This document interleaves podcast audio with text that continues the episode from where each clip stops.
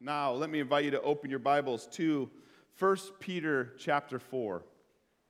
1 Peter chapter 4. Now, we're getting ready to land the plane here in 1 Peter. And uh, originally, I, I, had talked about, I think I even shared with you that uh, the thought was Genesis next. Now, we're, we're going to get into Genesis, but I really felt led to jump into Second Peter next. So, right after First Peter's done, we're going to jump into Second Peter, and then, Lord willing, after that, the plan would be Genesis. So, I uh, just want to make you aware of that. But if you've been with us a while, as we've made our way through First Peter, then you know one of the main themes in the book is suffering. Aren't you glad you came to church the last several weeks to learn about suffering? Uh, certainly, this is this is good for us to embrace. Uh, Jesus himself did not bypass this. He, Jesus was not a king who reigned from afar in easy places.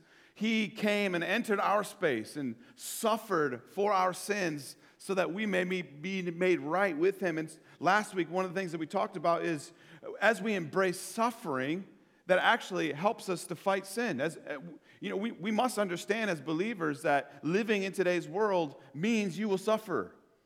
Jesus promised that. In this world, you will have trouble. And as we embrace that, as we're willing to accept that, then sin begins to lose its power over us because we're not afraid to suffer for standing up for Him. We're not afraid to suffer for doing what is right.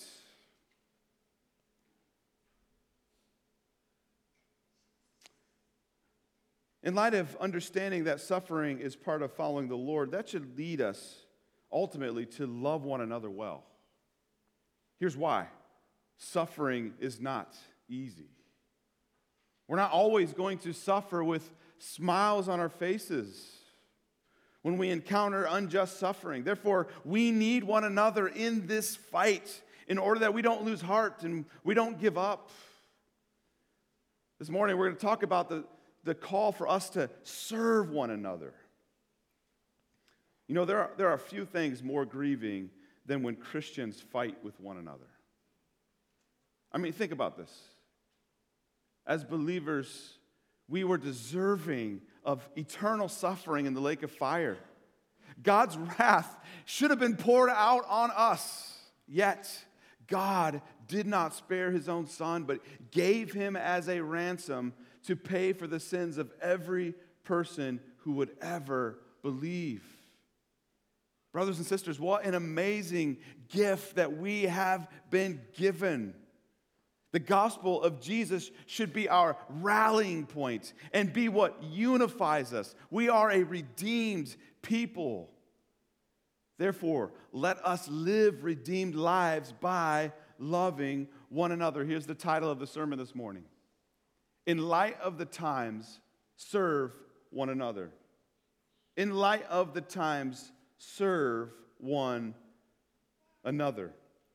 So let's look at word, God's word together. Now, follow with me as I start reading in verse 7 of 1 Peter 4. The end of all things is at hand. Therefore, be self controlled and sober minded for the sake of your prayers. Above all, keep loving one another earnestly, since love covers a multitude of sins. Show hospitality to one another without grumbling. As each has received a gift, use it to serve one another as good steward of God's very grace. Whoever speaks as one who speaks oracles of God. Whoever serves as one who serves by the strength that God supplies, in order that in everything God may be glorified through Jesus Christ. To him belong glory and dominion forever and ever. Amen. Let's pray. Lord, I thank you for the reminder in singing this morning that in Christ alone our hope is found. And Lord, when we have Jesus, we have everything that we need for life and godliness. We have everything we need. And so, Lord, remind us of that this morning when we are tempted to despair, when we're tempted to find joy and satisfaction in the things of this world. God, would you sober us this morning with the reality that the end is near. We, we don't know the time, but we know that you could return at any moment. And so let that bring a sobriety to our lives and lead us to love one another and serve one another well. God, we need our eyes turned off of ourselves and turned first and foremost to you, but then also, in light of that, we need our eyes turned to one another. And so, God, would you give us grace this morning? Would you give us mercy? Would you bring conviction where it's needed? Lord, open our eyes that we may behold wondrous things out of your word. And it's in the glorious name of Jesus we pray. Amen.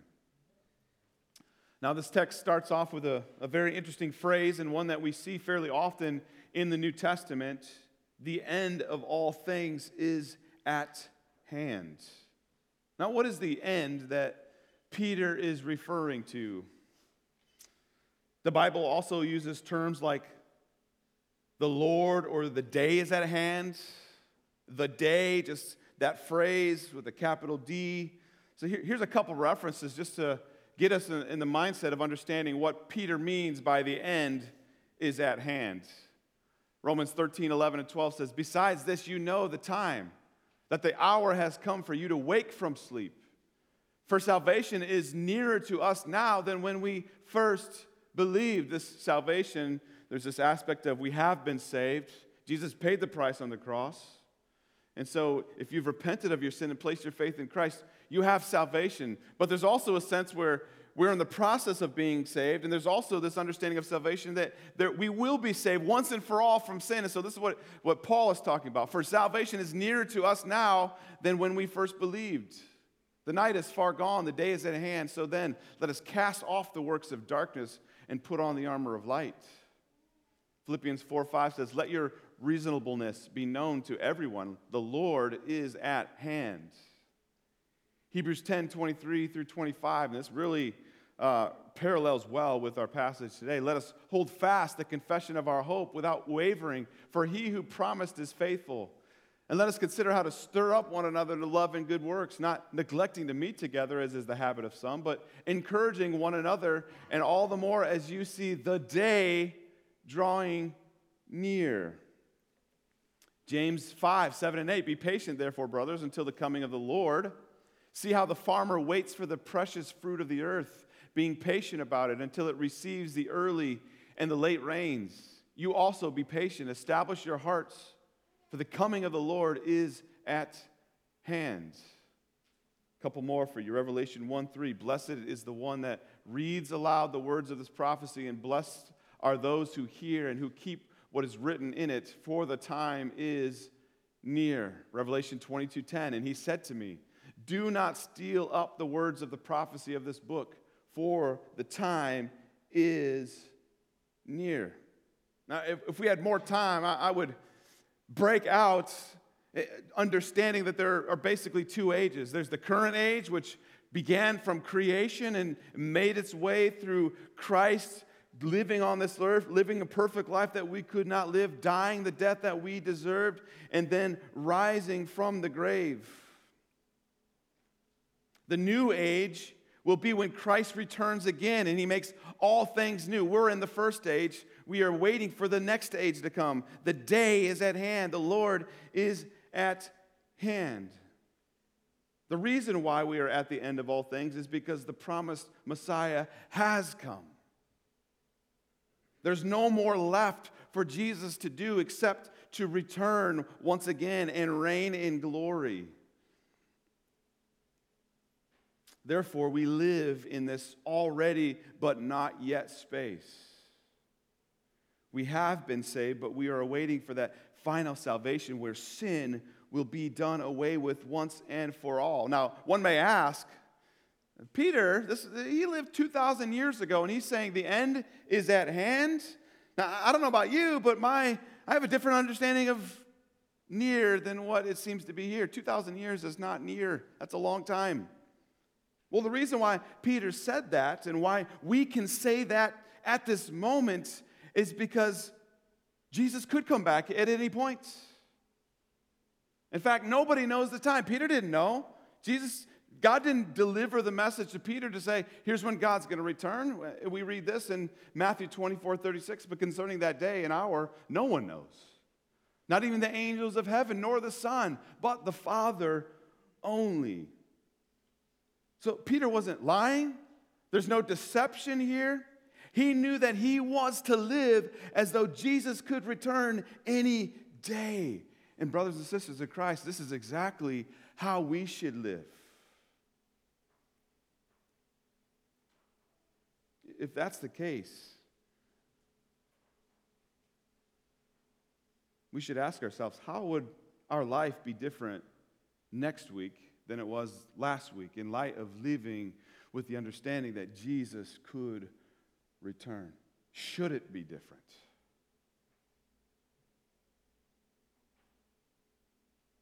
With the understanding that Jesus could return even before this sermon is over, should lead us to a place of serious sobriety. And, here is what Peter is communicating. He, he's wanting us to know, to know, believer, he could come any day, he could come at any moment. So, what should we do in light of this news? What should we do in light of the fact that the end is near? Jesus could return at any moment. Here's the first thing that we see in this passage. In light of the times, guard your mind. In light of the times, guard your mind. Verse 7 says, The end of all things is at hand. Therefore, be self controlled and sober minded for the sake of your prayers. Because the end is at hand, we should be self controlled and sober minded. To be self controlled means to be alert, it means to be serious, it means to be earnest. Don't live life flippantly. Don't give into sinful passions. Sober minded means very similar to be watchful. John Piper says, have full use of your mind. This brings up a question for us to consider. How much time do we spend each day wasting our minds on things that don't matter? Some interesting statistics that are humbling, convicting. The average person spends nearly two and a half hours a day on social media. How do you think that is for a good use of time? The average person also spends four to five hours a day watching TV. In total, the average person spends about seven hours a day looking at a screen.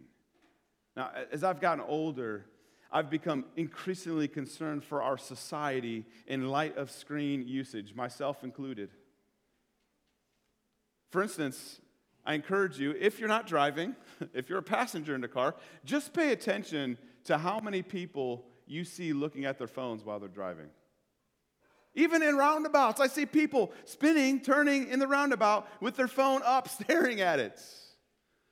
So many accidents are taking place. In fact, uh, uh, recently we changed our insurance, and in the, in, the in the transition period, we have a chance to get a, a discount by downloading their app and keeping track of our driving. So it can tell how many times you touch your phone, and it counts it as being distracted. It knows how fast you're going, it knows how quickly you brake, and you get dinged for these things.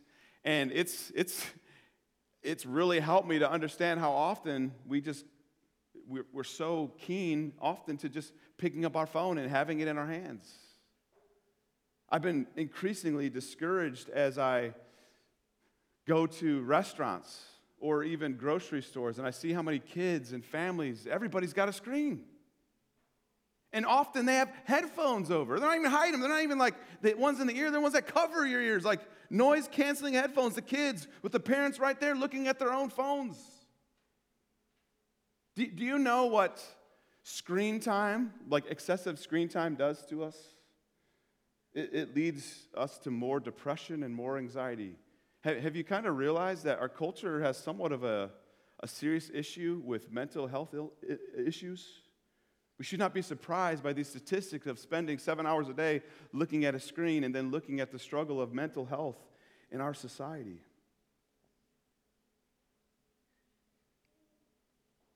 What Peter is calling for us to do is pay attention. Get full use of your mind. Be sober minded. You, you realize sober means you're paying attention. You're, you're geared in, you're locked into what's going on around you. This is what Peter's doing. Hey, be locked in. Jesus can come at any moment. Don't lose track of this. So let me ask you are there areas in your life that are causing you to, to lose control? Are there things leading you away from having a sober mind? Are you distracted? Believer, the end is at hand.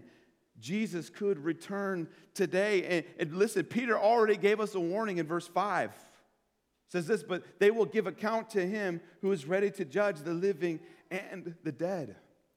Listen, every one of us here, every person in creation will face judgment soon. Ephesians 5 15 and 16 gives us this warning look carefully then how you walk, not as unwise, but as wise, making the best use of time. Why? Because the days are evil. Watch your life, brothers and sisters. And, and Peter says, do so for the sake of your prayers. Listen, when, when, you are, when you have a clear mind, when you are sober minded, it will lead you to pray more. When you understand that the end is near, it will have a difference in your prayer life. And what you'll find yourself doing is, is not wasting your time on si- silly, trivial prayer requests that don't really matter a 100, 1,000 years from now. when we are in touch with the reality that Jesus could come back, we pray that we would remain strong.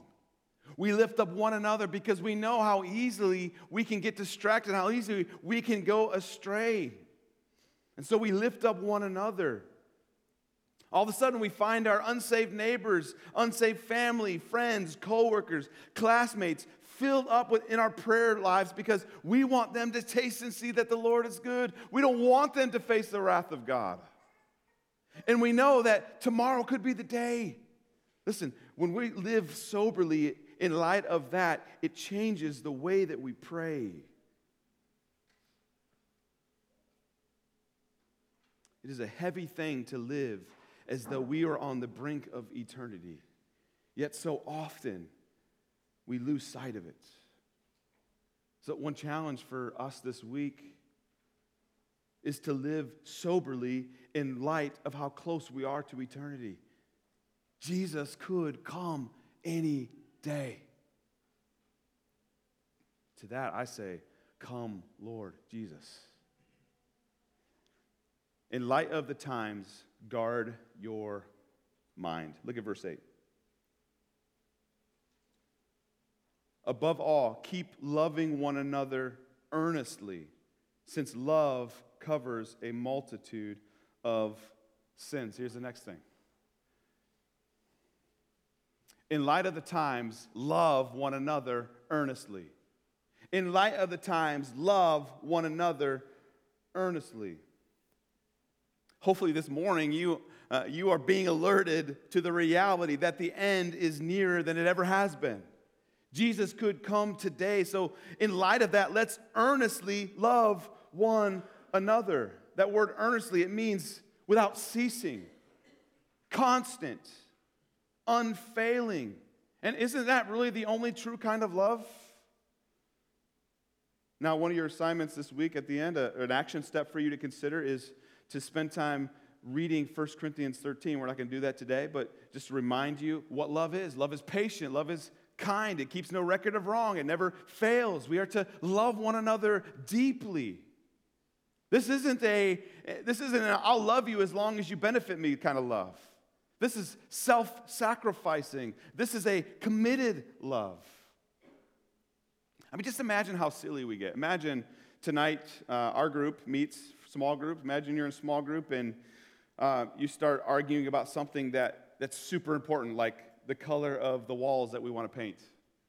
Um, we're not painting, but let's just say we decided to paint the walls. And you start getting in an argument because you want, I, would really love a light gray. No, I like the way it is. Let's just keep it the way it is and just paint it the same color. Listen, there are churches that have split over silly things like this.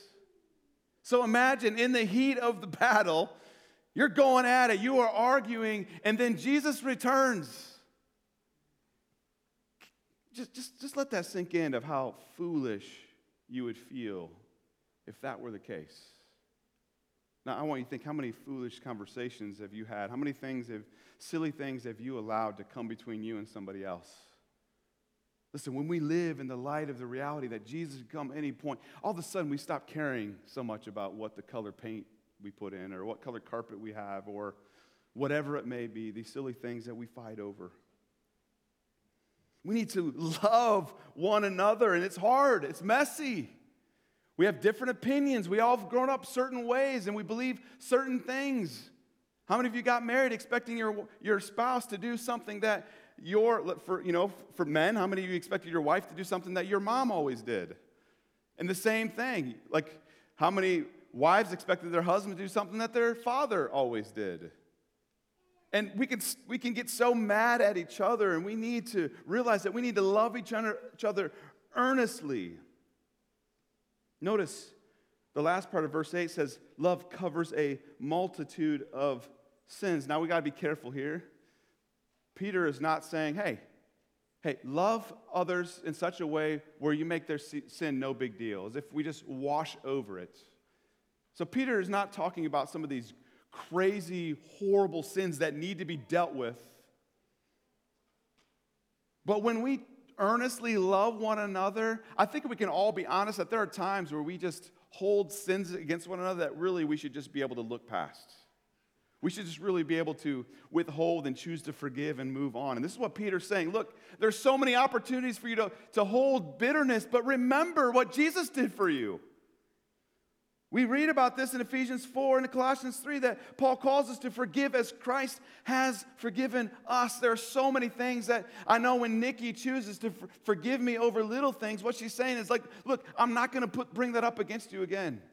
I'm not going to use that against you. I'm going to move past. What has she done? She's covered those sins. She's not allowing them to become an issue.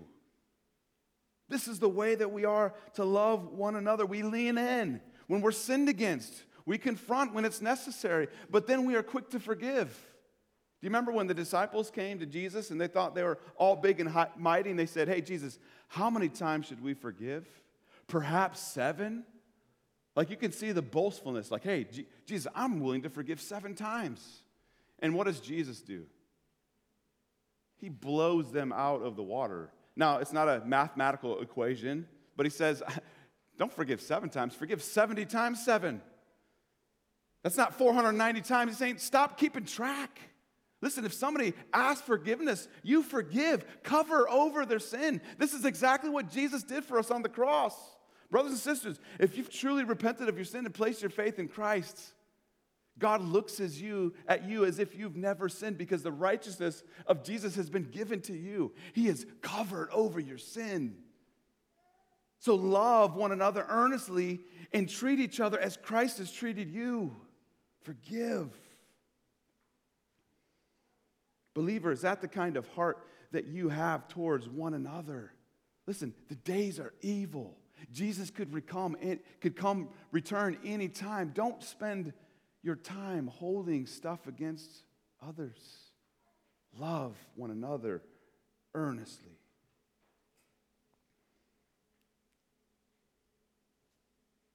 Here's the next point keep skipping on me. In light of the times, show hospitality. In light of the times, show hospitality. Look at verse 9. Show hospitality to one another without grumbling. Now, hospitality means loving strangers, showing care to them. Now, this doesn't necessarily mean people who you don't know. It could mean that, but it's, it's not strictly to strangers as, as much as it means caring for others who don't live in your home, caring for non family members. And I would say this this is more of a state of mind than it is a location. Hospitality is about providing a meal for someone who is hungry, providing a place to stay when someone needs to rest. It's, it's making someone feel like they belong in a place that is new to them. Some of you are incredibly hospitable here at church, and I see the way that you reach out to new people and welcome them in. That is a massive thing that we are called to do. Hospitality is about welcoming others into our lives as Christ has welcomed us. Now, it, it is true that certain people are better at this than others, but I, I want to point out that Peter, after this, mentions using your gifts to serve.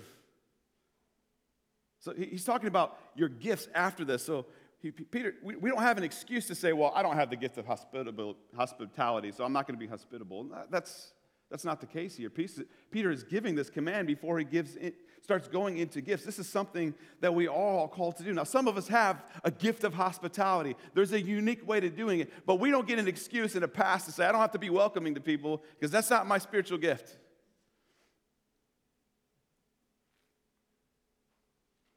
Be hospitable. This is a call for all believers. This is something that our family has been blessed by in a huge way over the last couple weeks. Those of you who may not know, on, on January 3rd, we had a sewer failure in our basement, which uh, is always fun if you've had that happen to you. And uh, through that process, we've had someone come out four different times, only to finally have somebody put a, the camera down to see that it's a collapsed pipe. And so, in that process, we've been displaced three times. And different believers have opened up their homes to us. We had a right the house that we're staying in right now because it's still not resolved is the home of parents of da- their daughter who attends us with her family. Uh, they're in Florida for the winter and they've opened up their house. We've never even met them and they've graciously opened up their their house to us to stay in. There's six of us. I'm like, do you know there's six of us? Can we bring our dog? Because I don't know what to do with her. I'm like, yeah, she's welcome. Never even met them. Uh, so we, in light of living out of our house, I still like to go check our our house to make sure everything is good, just to see if there's any progress made. And I went last night. We've I don't know if you've known, we've had a little bit of snow, and somebody I found out from our church graciously plowed our drive for us.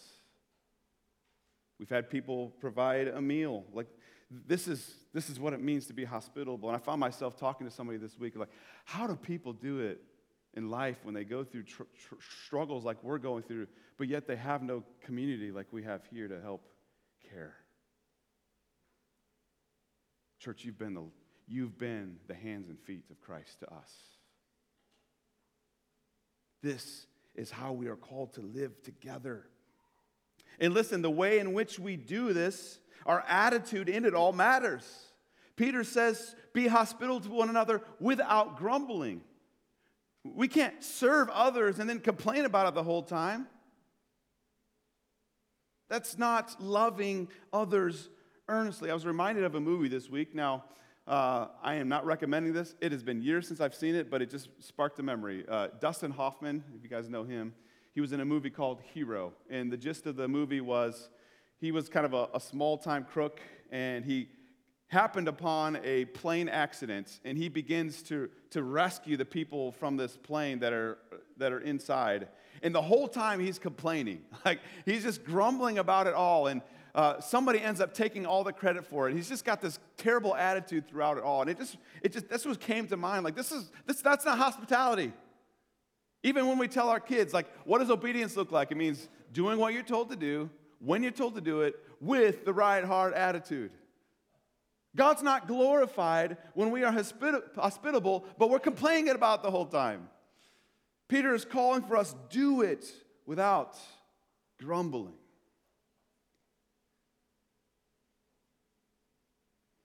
We aren't honoring the Lord by begrudgingly being hospitable because we have to. In light of the times, be hospitable to one another. Look at verse 10, and here's our last point here. As each has received a gift, use it to serve one another as God's steward, as good stewards of God's varied grace.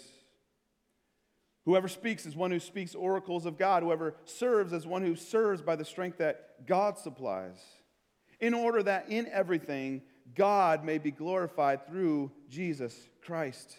To him belong glory and dominion forever and ever. Amen. Here's the last point in light of the times, use your gifts.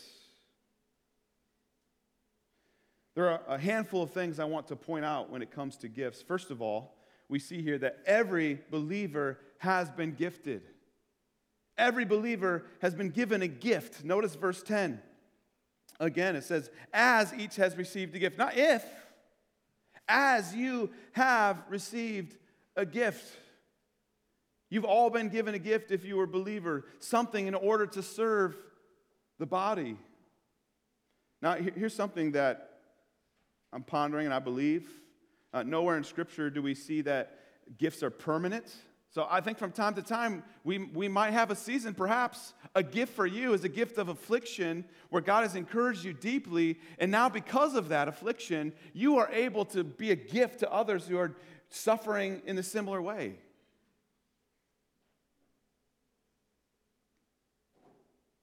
Perhaps some of you are multitaskers and you are able to just get a lot of things done. And, and, it, and for some of, some of us, we're like, I don't know how you do it all.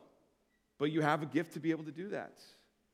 One thing I, I love about Nick is that he is just a big time servant. He's got a big heart. He, he's using his singleness to serve because right now he has more time to do that. Now, the Lord may bring marriage to him, but for now, he's using that to serve. He's using it to maximize gospel opportunities. Some of you have been gifted with resources. You've been able to make a lot of money, or you've inherited a lot of money. Use that to serve others. You may not have that wealth tomorrow, but for day, for today, in your abundance, use it to serve. Here's another thing about gifts that we see in this passage. You are to be a steward.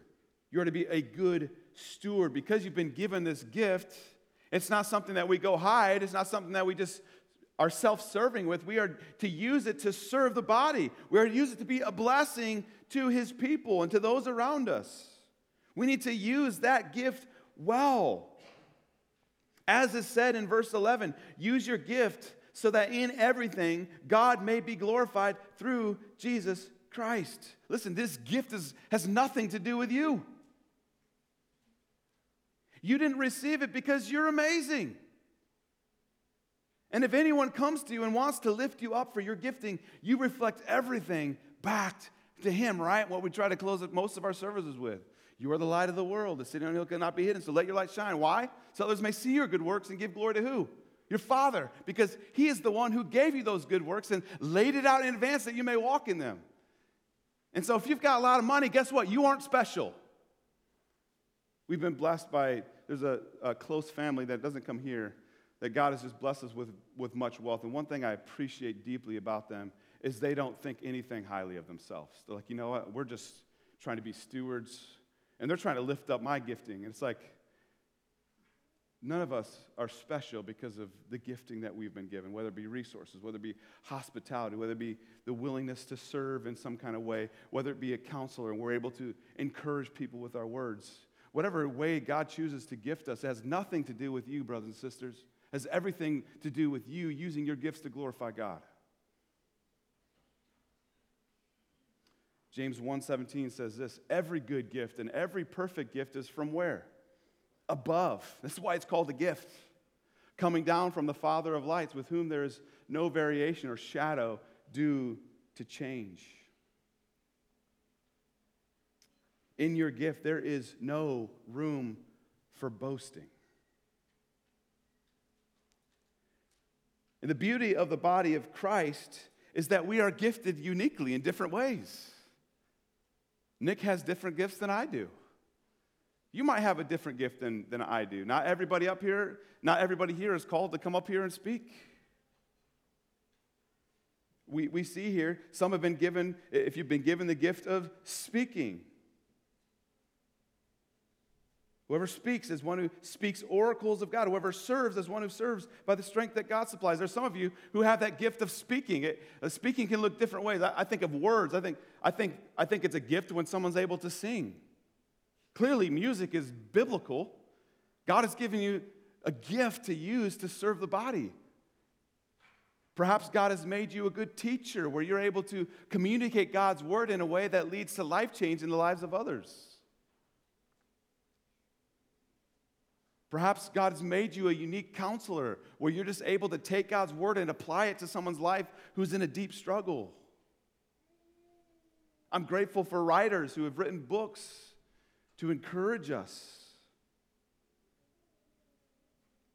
And when we do so, we're to be a good steward because when we speak, we should be as one speaking oracles of God. This means we don't use our words flippantly.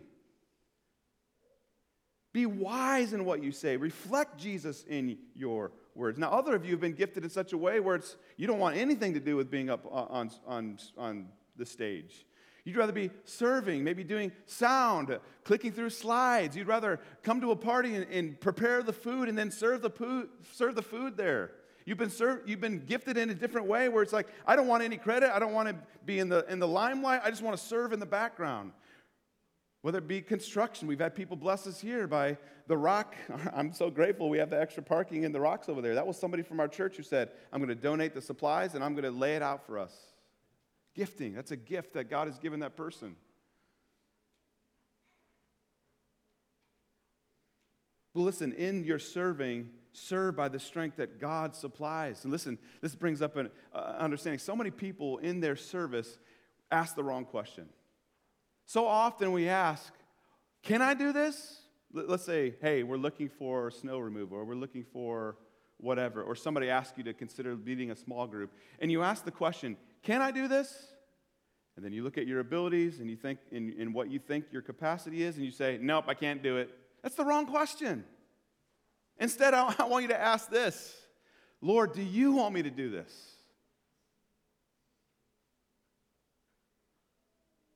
Listen, God doesn't call the equipped, He equips the called.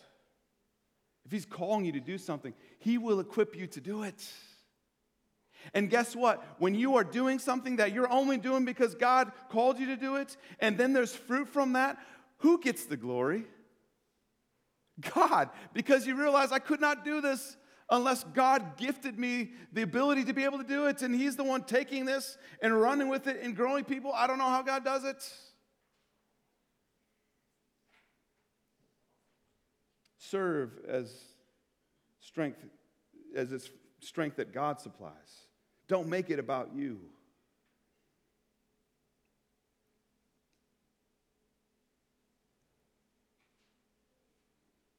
And listen, when we don't make much of ourselves in that. God is glorified. So let me ask you in your gifting, who gets the glory? Are you reflecting it all back to the one who equipped you, or are you taking the glory? So, how, how do we know if we are glory hogs? Here, here's one thing we get mad when others aren't as good as us in a certain area. You ever, you ever find things to come easy to you? And then, uh, for instance, uh, I'm pretty decent at math. I love math, loved it in class, loved it through school. And I have certain kids that don't favor math as much as I do. and, I, and I find myself getting frustrated with them because it comes so easy to me. Listen, if, as you, if, you, if you find certain ways to serve come easy to you, this is, this is could be a very clear sign that this is what God has gifted you to do. But listen, be careful of pointing the finger out and say, Why aren't you doing what I'm doing? Because that's what we do sometimes. Why aren't you serving the way I serve? Why can't you just think the way I think? Listen, because maybe God's gifted me a little different than you. Here's a, here's a, here's a way that we get tripped up. So we have, we have task oriented people and we have people oriented people. Which one of those is a gift? Not a trick question. Which? Both. How many thinks it's good to get things done? It's great. But what, what, are, what are the negative side of task oriented people? They can get stuff done, but they leave dead bodies behind them in the process. Right? Some of you task oriented people know that. You don't care, you just want stuff to get done. You don't care who's hurt in the process. I know that's, a, that's an exaggeration, but that's like the extreme of the task oriented people. Now, the people oriented people, they care more about people in the process. They want to make sure, hey, is everything getting along? What's the extreme for the people oriented people? They can fear too much what man thinks of them. And then sometimes they find themselves stuck in fear and they're not getting things done that they need to get done. And so, what happens to the task oriented person when the people, like they care for people, but it's become too much for them and they're not getting things done? The task oriented people can end up running the people oriented people over. But we need the task oriented people to help us focus on, we need to get things done. But the task oriented people need the people oriented people to make sure they don't run people over in the process. Does that make sense? Or you're all like, I don't know what you're saying, Ben, I'm confused. We need each other. We are gifted in different ways. And listen, we are gifted in order to give God's grace to those around us. That's what it says. Use it to serve one another as good steward of God's varied grace. If you're able to serve others well, it's because God has gifted you, not because you're amazing. Humble yourself. Give the right credit to who it's due. Do it all for the glory of Him, and then realize people are different than you people aren't going to be as good at things as you are. Give grace because you know what? They're better at you than other things. And we all are to use it to serve one another, and we're all to use it for the glory of God, giving grace to those around us. To Him belong glory and dominion forever and ever. Believer, the end of all things is at hand. Jesus could return any day. So guard your minds for the sake of your prayers. Love one another earnestly and cover a multitude of sin. Show hospitality to one another without grumbling. And as you have received a gift, use it to serve one another. Why? Because you are steward of God's grace. You are displaying God's grace to others in your serving. And this is all that in everything God may be glorified through Jesus Christ. Let's pray. Father, thank you so much for your grace and for your mercies. Thank you that you have gifted us, Lord. I know for many people here, there might be confusion like, what, what gift? What are we talking about here? Lord, would you give wisdom to them? Would you encourage them to seek out from others? Like, what am I good at? What do, eh, eh, let us humble ourselves. Lord, this is a, it's a humbling thing to want to say that we're good at stuff, but yet you have gifted us and we are called to be stewards. And we're called to use it to serve one another. Lord, you could come anytime. That should sober us this morning. Father, if we're caught up in any level, surface level bickering, God, would you help us to cast it aside and love others earnestly? Be hospitable without grumbling. Lord, we need you. The days are evil. Thank you for your grace this morning. Thank you for this reminder. Help us to live with that in mind this week. In Jesus' name we pray. Amen. Let me leave you with the quick action steps this week. You want to advance that? It's not advancing for me. Uh, first of all, I encourage you to memorize 1 Peter 4.10. As each has received a gift, use it to serve one another as good stewards of God's varied grace. If you don't know your gifting, ask those around you Hey, what am I good at? What, what, what is an encouragement that I do? And then run after it. Use it to the glory of God. And when people come to you and say, Thank you for that, that was amazing, all glory to God. All glory to God. And then spend some time reading 1 Corinthians 13. If we're, if we're to love one another earnestly, we need to understand what that means. And if you look at 1 Corinthians 13, it, it leaves no room for boasting because all of us could use some help in loving others. And then a question Are you welcoming others? Are you hospitable? Are you looking to serve? Or are you looking to be served? Do you step in every, do you step in certain situations waiting for pe- people to come to you? Like we're going to get ready to have coffee and donuts. The temptation is going to be, I hope someone comes talk to me. Maybe you're even new. And I know it's going to be really hard for you. But I encourage you, take the time. Go find somebody else. Introduce yourself. Take that step. Be hospitable. Welcome them. And look, if it's, if it's odd and awkward, it's awkward, all right? It happens. How many of you met your spouse for the first time and it was awkward, but here you are, married? not saying, not saying that you could find your spouse here this morning. I'm just giving that as an example, right? Um, but be welcoming, be hospitable to others. And then lastly, just live with this in mind. The end of all things is at hand. Jesus could literally return. Do you believe that? If so, is that leading you to live your life differently. Do it. Live it as though Jesus could return tomorrow. I guarantee when that becomes the forefront of our minds, we're going to be sober minded and we're going to stop fighting over things that don't matter. Okay? Because, church, remember, you are the light of the world. The city on a hill cannot be hidden. So let your light shine so that others may see your good works, so that you can give glory to the one who is worthy of all glory, your Father in heaven. Please stick around for coffee and donuts, even if you don't eat donuts or drink coffee. You're weird if you don't, but no, I'm just kidding. You're probably better than I am. Also, just as a reminder, uh, this anybody know what today is? Sanctity of Life Sunday. Um, something that as Christians should sober us as well. We believe in life. Amen?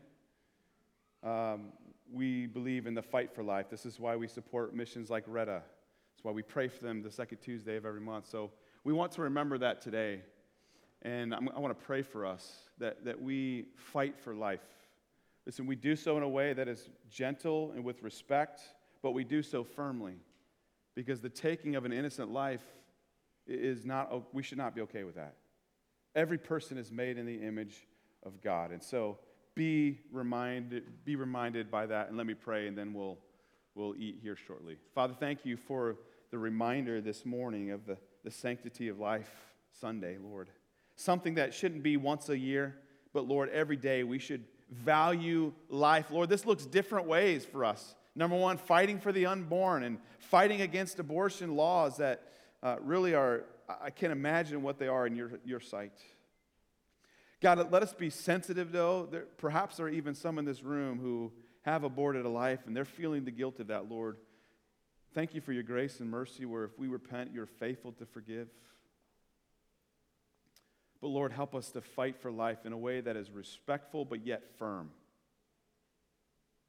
Lord, that also means caring for the, the orphans, those who have been abandoned by their birth parents God, perhaps you may be calling someone here to adoption, Lord. Would you stir in their hearts, Lord? Stir in our hearts if that's what you would call us to, that we would take in a child. And Lord, that's hard work.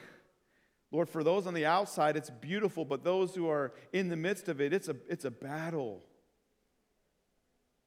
So, God, help us to be a church that, that stands for life in multiple, all the facets of it, Lord we need you. Lord, thank you for the, the donuts we will partake in. May it be sweet fellowship for us to get to know one another. May it be an encouragement, may it be an opportunity to pray for one another. God, thank you for your grace and mercy. It's in Jesus' name we pray.